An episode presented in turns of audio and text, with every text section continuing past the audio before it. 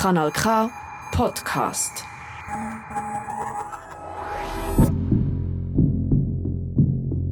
Die Giftmörderin von Sur. Das ist die dritte Episode. Das geheime Buch. Ich bin Rosa Wittmer.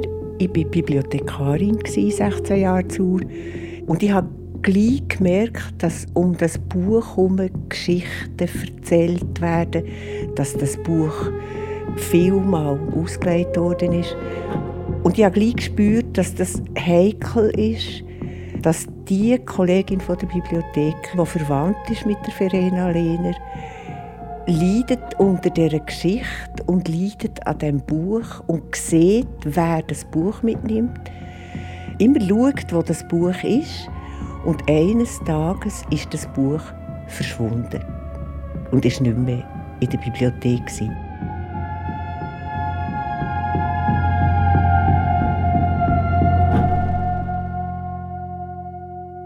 Man hätte vermutet, dass die Verwandte von der Verena Lehner das Buch mitgenommen hat, um die Geschichte endlich zu beenden.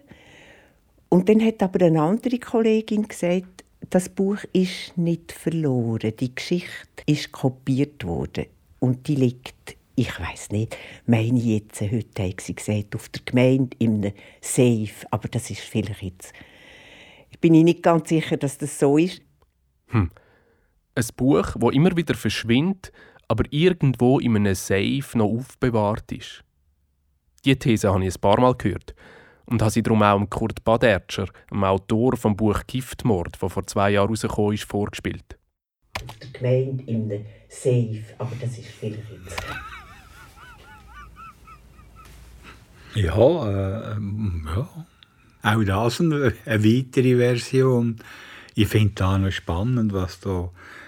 Es muss ja irgendetwas vorhanden sein, dass so eine breite Schicht hier in der Region Leute hat, die um die Geschichte um Geschichten machen. Da finde ich ganz verreckt, dass das überhaupt. Ja, es muss ja schon etwas dran sein. Da ist also vor 90 Jahren eine Hexenjagd gemacht worden auf eine Frau.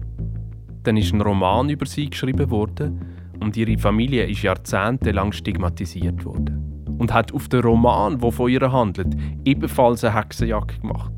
Ich habe gemerkt, dass immer wieder so Bemerkungen fallen und dass die Frau leidet darunter, die Kollegin leidet darunter, dass immer wieder über die Geschichte geredet wird, dass sie eine Art wie stigmatisiert ist.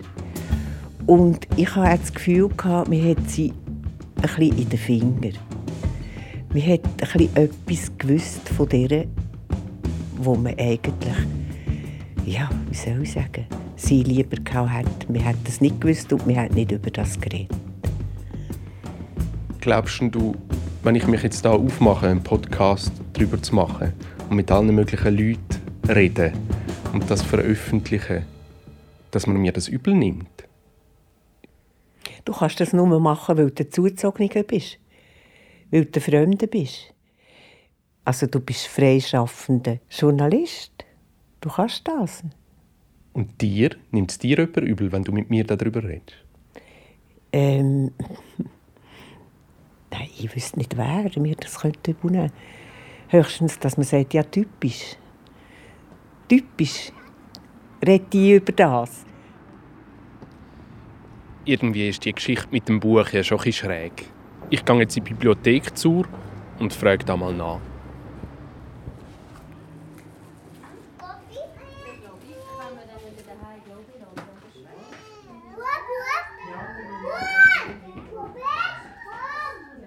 Darf ich kurz stören?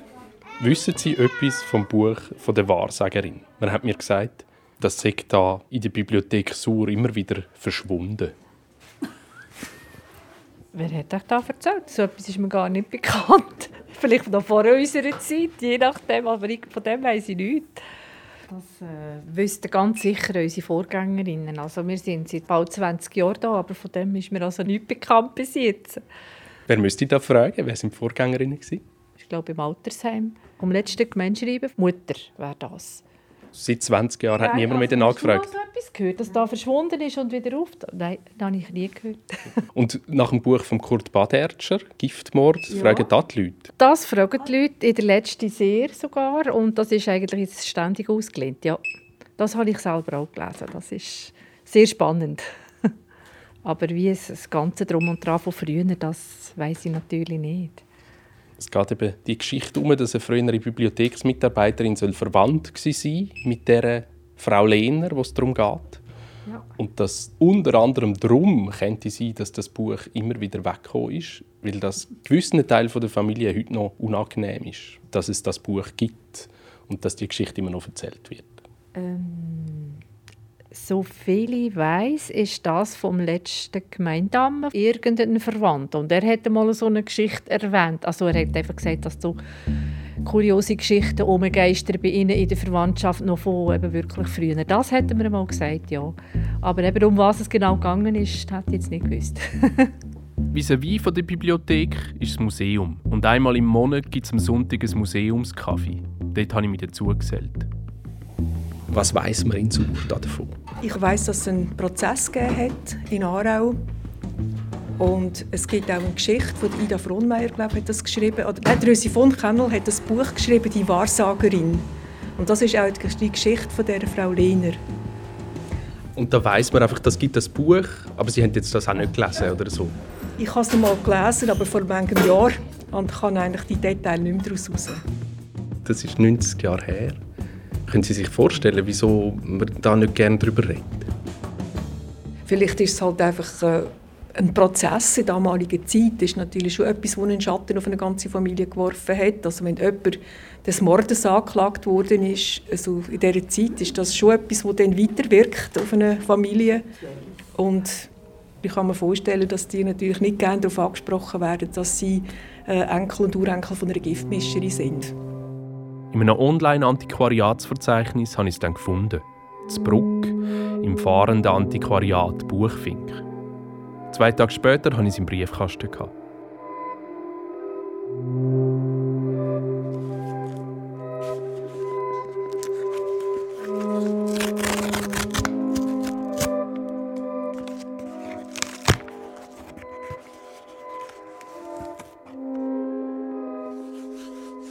Es ist ein roter Leineneinband und mit goldiger Schrift steht drauf «Die Wahrsagerin» Rösi von Kennel. Es hat sogar noch eine Widmung. Zum Andenken gewidmet. Bertha Schw. Nachname mit SCH im Oktober 1937. Es ist sehr verblichen schon und hat viele so Flecken drauf. Die Wahrsagerin. Ein Bild aus dem Volksleben der Gegenwart von Rösi von Kennel. Ein Motto hat es auch drunter. Dass nicht unter dir gefunden werde ein Wahrsager oder Zeichendeuter, der die Toten frage. Denn wer solches tut, der ist dem Herrn ein Gräuel. Buch Mose. Rösi Vochhandel war eine evangelische Autorin. Sie hat damals den Prozess aus dem Publikum verfolgt und aus Überlieferungen von der Familie wird klar, dass sie Verena Lehner später auch im Gefängnis besucht hat. Auch darum kann man davon ausgehen, dass sie sich auf Erzählungen von der Verena Lehner selber stützt in ihrem Buch. Gleichzeitig gibt es da recht viel Unterschied zwischen Fakten und Fiktionen. Aus heutiger Sicht bräuchte ja die Geschichte eigentlich keine zusätzliche Verschärfung. Die Autorin hat aber gerade zum Beispiel an der Biografie von der Verena Lehner noch recht viel geschraubt. Die Frau Linder, wie sie im Buch heißt, hat zuerst zwölf Töchter. Und wohnen tun sie nicht im Loch zu Grenichen in einem kleinen Bauernhaus, sondern in der gottlosen Stadt in einem Mietshaus. Die Stadt ist wie eine Mutter, die all ihren Kindern Wohnung schaffen will. Sie spricht: Ich gebe euch alles, was ihr nötig habt zum Leben, aber missbrauchet meine Güte nicht, dass ihr nicht Schaden nehmt an Leib oder Seele. Die Stadt aber wächst und wächst. Krankenhäuser, Armenhäuser, Irrenhäuser, Zuchthäuser öffnen ihre Tore und auf weitem freien Plane reiht sich Grab an Grab und Kreuz an Kreuz. Und die Menschen fragen die Wahrsager, was wisset ihr von mir und meinem Leben? Was bringt die Zukunft?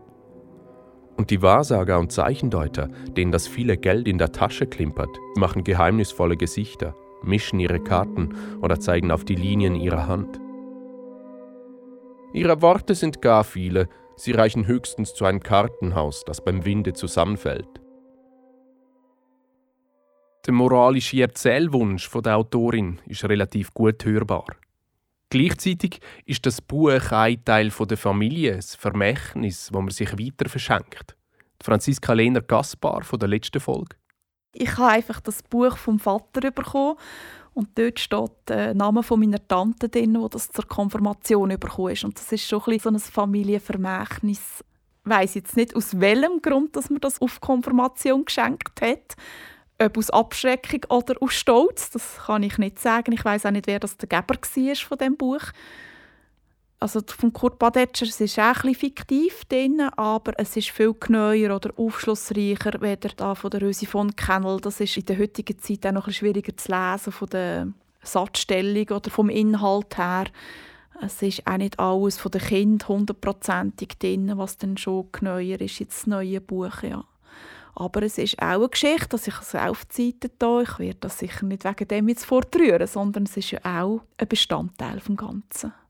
Jetzt ist das eine Geschichte, die eben ein bisschen der Familie gehört, wo man sich seit Jahrzehnten immer mal wieder ein bisschen anders erzählt. Und jetzt kommen da wieder ganz viele Leute und wollen etwas. Wie fühlt sich das an? Ja, auf eine Art ist es schön, wenn man so eine Geschichte hat im Hintergrund. Also es ist nicht negativ für mich, es ist eher etwas, wo man stolz darauf sein kann. Also wenn man äh, etwas hat und man kann darüber diskutieren oder reden, das möchte noch mengen, so eine berühmte Ururgroßmutter. es gibt einen anderen Familienzweig, ja, genau. wo, wo weniger gerne darüber reden. Richtig, genau. Also ich weiß ja auch von meiner Schulzeit her, dass ein Familienzweig, der auch Lehner geheissen hat, und die haben das dann nicht so wahrhaben, wenn man sie darauf angesprochen hat. Das ist immer ein bisschen Ansichtssache, wie man dem gegenüber tritt. Vielleicht auch je nachdem, was dort erzählt worden ist. Also, wenn man eine Abneigung gegen etwas hat, tut man das in seinen Kind weitergeben, in der Erziehung. Und wie älter das Kind werden, umso mehr tun sie das Wissen, das sie von den Eltern bekommen haben, auch weitertragen. Und somit ist es natürlich schon, wenn man das negativ sieht und das so weitergegeben hat, wird das auch dort in diesem Familienzweig immer noch negativ weiterlaufen. Oder man schämt sich dann dafür, so wie auch äh, zur Diskussion kam, ist, dass anscheinend das Buch ja wie aufgekauft worden ist oder auch in der Bibliothek zur verschwunden ist. Aber für was muss man sich schämen? Das ist ja, wir leben ja unser Leben. Wir wissen ja nicht hundertprozentig oder wir können jetzt so recherchieren und machen, aber was die Verena Lehner wirklich denkt hat, das kann niemand mehr von uns ganz richtig zusammen konstruieren. Suche doch schnell eine schöne Stelle. Vielleicht könnte ich dich schnell lesen lassen, damit man sich vorstellen kann, wenn du magst, wie das tönt. Du hast jetzt ein, ein anderes Cover, wenn ihr das Eis kennt. Bei mir ist es schwarz. Ich habe noch so einen Umschlag, einen farbigen, der auch so ein bisschen äh, schwarz, violett, blau ist. Äh, mit der alten Schrift eben auch. Und dort F und S noch schwieriger zu unterscheiden sind wie in der heutigen Arealschrift. Zehn Jahre später. Frau Linder kam von der Arbeit zurück. Langsam nahm sie Stufe um Stufe der steilen, ausgetretenen Treppe. Nicht, dass sie in den zehn Jahren müder geworden wäre. Dazu hätte sie gar keine Zeit gehabt. Aber so viel denken musste sie immer, so viel denken und es half ihr niemand dabei, niemand als der kleine Laurentius. Und der sollte es doch am allerwenigsten tun. Als 13. Kind kommt der lang ersehnte Sohn. Und dem ist sie ganz verfallen. Der Mond schien hell in die Kammer und warf ein breites, silbernes Band über die Wände und den hässlichen Tannenboden. Wo die schimmernden Silberstrahlen hinkamen, war alle Armut, war alles Grobe und Unschöne ausgelöscht und alles war gut, tröstlich und schön.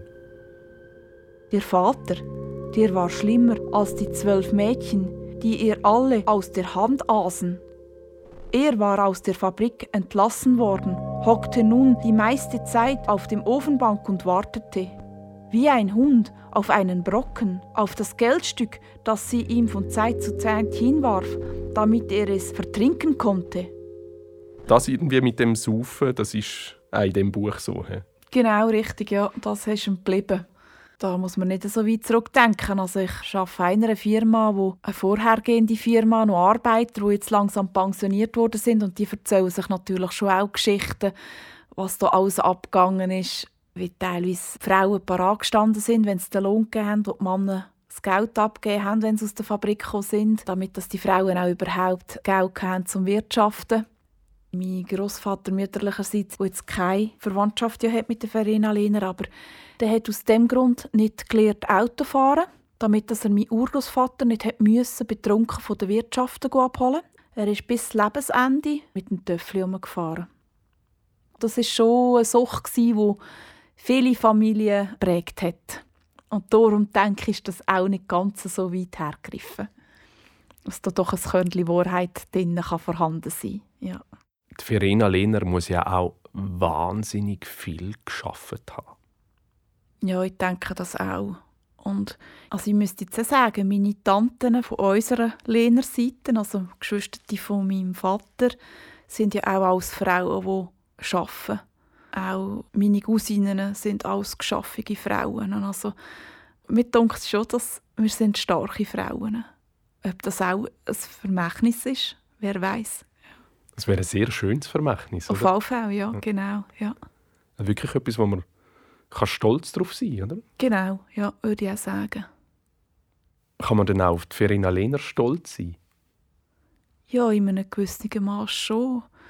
Egal, ich meine, vielleicht ist das wirklich ein Fehler, den sie gemacht hat. Vielleicht hat sie ihn nicht gemacht. Aber sie hat sicher viel Gutes gemacht. Jeder von uns macht mal einen Fehler. Wie groß das ist oder wie schwer das einem zum Verhängnis wird, wissen wir ja auch nicht. Aber so viele Kinder großziehen ist doch auch eine Herausforderung auch für die damalige Zeit. Die Mädchen, sieben gingen in die Fabrik, fünf drückten noch die Schulbank. Es war ja alles recht. Sie kamen und gingen, waren fleißig und ordentlich, aber denken, denken konnten sie nicht. Das überließen sie alles der Mutter das geht jetzt ziemlich weit auseinander von dem, was wir vorher miteinander darüber geredet genau, haben. Genau, richtig, ja. Also anscheinend sind die Mädchen nicht so viel wert gewesen, hey, im Ansicht von dieser Autorin. Genau. Der Sohn schreibt sie, hätte wie die Mutter ganz besondere Augen. Irgendwann heißt es dann aber, er sei krank. Für seine Gesundheit müsste er aufs Land ziehen. Und Frau Linder fängt an, Geld auf die Seite zu tun. Aber mit dem Waschen bei den reichen Leuten ist einfach nicht genug Geld zu verdienen. Einmal trifft sie im Keller von einer reichen Aarauer Familie eine faszinierende Frau an, die im Geheimen Karten leitet. Und sie ist wie vom Blitz getroffen. Die Frau will auswandern und sie bringt der Frau Linders Kartenlegen bei. So kommt sie zu einem Kundenstamm und einer einträglichen Quelle. Weil sie muss jetzt Geld scheffeln nur so kann sie ihrem einzigen Sohn vielleicht bald das Studium zahlen, damit er Pfarrer werden kann. Das Wahrsagen ist für die evangelische Autorin Rösi von Kellen natürlich Teufelszeug. Und dass Frau Linder eher das Geld anbettet als der einzige Wahre, auch das muss sich rächen. Und so wendet sich dann im Buch während dem Prozess sogar der Laurentius gegen seine Mutter. Und ihre Gotteslosigkeit wird bestraft. Die Autorin Rösi Vochennel dreht ihrer Figur Frau Linder also einen Strick aus dieser Geldgier. Und die literarische Schuldsprechung hat in der Folge auch die Wahrnehmung der historischen Figur für Rena Lehner prägt. Und das treibt natürlich auch Ariane Koch um, wo jetzt gerade ihr Theaterstück über Verena Lehner veröffentlicht. Etwas, was mich natürlich sehr beschäftigt hat, ist eigentlich, dass ich das Gefühl habe, dass das Buch von der Rösi von Kennel, wo ja ein fiktionales Werk ist, einfach wahnsinnig viel Einfluss gehabt auf die Realität, also auf die Wahrnehmung, die man hat von dieser Figur nachher und dass das quasi auch eine Art als dokumentarisches Werk gelesen worden ist. Und quasi so die Macht von einer klaren Fiktion, wo wirklich auch viel erfunden ist, hat mich irgendwie auch erschüttert. Am 1. Oktober 1929 startete die fünftägige Schwurgerichtsverhandlung in Aarau. Ohne Beweise wurde sie zu einer lebenslänglichen Zuchthausstrafe verurteilt. Wird auf Lebenszeit in ihren bürgerlichen Ehren und Rechten eingestellt. Strafanstalt Lenzburg, 14 Jahre. Psychiatrische Anstalt Königsfelden, zwei Jahre. Das auch noch. Dort fand sie den Tod 1945. Sie werde und wolle sich an niemandem rächen, sagte sie. Aber die Menschen, die sie zu Unrecht verurteilt hätten, würden schon irgendwann ihren gerechten Lohn bekommen. Also so, wenn ich mir das zusammengereimt habe oder man auch können erfahren jetzt durch die ganze Recherche, ist es halt auch so gewesen, dass sie in der öffentlichen Wahrnehmung natürlich einfach die verurteilte Mörderin war und die Wahrsagerin war und das hat auch natürlich im Ruf geschadet von den ganzen Kindern und Kinder von den Kindern und wie viele Generationen über das immer noch als Schandfleck irgendwie betrachtet worden ist, ist auch tragisch. Der Roman hat also die Art, wie man über Verena Lehner geredet hat, prägt. In der Tradierung in die verschiedenen Familienzweige vermischen sich Verena Lehner und die fiktionale Frau Linder. Und sogar die Ärzte in der damaligen psychiatrischen Anstalt Königsfelden sollen sich bei der Beschreibung von ihrem Charakter und ihrem Leben bei der Rösi Vochennel bedient haben. Und auch wenn Teil der Familie der Legende nach immer wieder versucht haben, das Buch aus dem Verkehr zu bringen, ist es doch immer wieder auftaucht. Wir sind zum Beispiel mit unserem Podcast nicht die Einzigen, die in dieser Geschichte Mehrteiler sehen. 1985 hat das Aargauer Tagblatt den Roman als Fortsetzungsgeschichte abgedruckt und damit das Bild von der geldgierigen Mörderin weiterprägt. Dabei ist im historischen Gerichtsfall das Motiv, gelinde gesagt, gewackelig. Die Staatsanwaltschaft ist davon ausgegangen, dass Verena Lehner die Kostgängerin und den Kostgänger vergiftet hat, um an ihr Geld anzukommen. Sie soll nachher mit gefälschten Unterschriften denen ihr Geld auf sich selber überschrieben haben. Darüber habe ich auch mit Ariane geredet. Es ist nicht ganz klar, um wie viel Geld es tatsächlich gegangen wäre. Aber es wäre um ein paar tausend Franken gegangen. Das ist relativ viel Geld gewesen, aber man muss auch sagen, dass sie das einfach schon hatte. Also es ist zu einem Zeitpunkt gewesen, wo sie allen ihren Kindern bereits ein Mitgift auf den Weg gegeben hat von 3000 Franken. Sie hat zu diesem Zeitpunkt mehrere Immobilien besessen, zum Teil auch schon wieder verkauft. Es gibt Dokumentationen, dass sie zum Beispiel Kaffee bestellt hat oder so Schnaps und so weiter. Also sie hat Geld gehabt und das auch ausgegeben. Und Eine Frau, die gesellschaftlich schon aufgestiegen ist. Genau. Das heißt, es ist nicht wenig Geld gewesen, aber für sie ist es jetzt auch nicht sehr viel Geld gewesen. Also das Motiv Gier ist fast ein bisschen absurd, dann ins Feld zu führen. Genau. Es wirft zum Beispiel die Frage auf, ist so etwas wie Sterbehilfe denkbar? Was auch diskutiert wurde während dem Prozess. Aber nachher ist sie nicht verurteilt worden für Sterbehilfe. Das ist tatsächlich auch schon in den 20er Jahren vom letzten Jahrhundert dann besprochen worden. Ja. Also es hat auch mehrere Zeugen gegeben, die sich quasi haben müssen darüber äußern ob jetzt die Mordopfer sich darüber geäußert haben, dass sie nicht mehr leben wollen. Das ist auch dokumentiert in den Gerichtsakten. In den Gerichtsakten ist sehr viel dokumentiert. Aber leider genau das Wichtigste nicht. Genau, das hat mich auch ein bisschen ja, wenn man daran denkt, dass eben jedes Handzettel aufbewahrt wird von jedem Besucher, der sie jetzt Königsfelden hatte und sie anscheinend dort recht überwacht worden ist, aber der gewisse, also das Plädoyer vom Staatsanwalt oder so fehlt oder in den Akten innen. Man kann das schon wirklich anschauen, dass da irgendetwas nicht ganz richtig gelaufen ist. Äh, so viele Zeugen, die also erzählen mir mal wirklich auf die Zeit und auf den Tag genau, was wir vor vier Jahren gemacht haben, an dem und dem Tag. Ich glaube, wenn wir ehrlich sind, kann das niemand richtig. Darum wird sie auch so ein bisschen als Hexenprozess angeschaut, schlussendlich. Weil das war ja dort nicht anders. Gewesen. Man hat irgendwie den Bäcker geholt und man hat noch die geholt, die sie mal einen guten Tag mürrisch gesagt hat und den festeren Gesichtsausdruck, den man auch dann drauf hat und so Sachen. Wenn das eine Rolle spielt, für jemanden zu verurteilen, also in der heutigen Zeit würde sie ja freigesprochen werden. Man hat ja keinen Beweis, dass man sie verurteilen kann. In der nächsten Episode erzählt Theaterautorin Ariane Koch, wie sie für Verena Lehner Karten legen lassen hat. Und dann ist noch eine Ur-Ur-Urenkelin von einem anderen Familienzweig auftaucht. Die hat eine Maturarbeit über ihre Ahnen geschrieben und hat dafür Einblick bekommen in die Akten über Verena Lehner im Gefängnis zu Lenzburg und in der Psychiatrie zu Königsfelden. Sie ist auch zu mir ins Podcaststudio gekommen und hat mehr dazu dann das nächste Mal. Ich freue mich sehr, dass die Fangemeinde von unserem Podcast immer größer wird. Erzähl doch bitte auch du in deinem Umfeld davon und gib uns eine Bewertung im Apple Store. Ich bin der Pascal Natter. In dieser Episode habe ich mit der Rosa Wittmer, mit der Franziska Lehner Gaspar, mit der Ariane Koch und mit Besucherinnen im Museumscafé Zur geredet. Das Theaterstück über Verena Lehner ist ab dem 29. Februar im Theater Durchlauben zu Aarau zu erleben und geht nachher auf Tournee. Der Podcast ist eine Co-Produktion vom Kanal K, dem Theater Marie und dem Theater Durchlauben. Meine Arbeit an dem Podcast wird ermöglicht durch Produktionsbeiträge von der Aargauer Kulturstiftung Pro Argovia, vom Aargauer Kuratorium und von der Stiftung für Radio und Kultur Schweiz SRKS.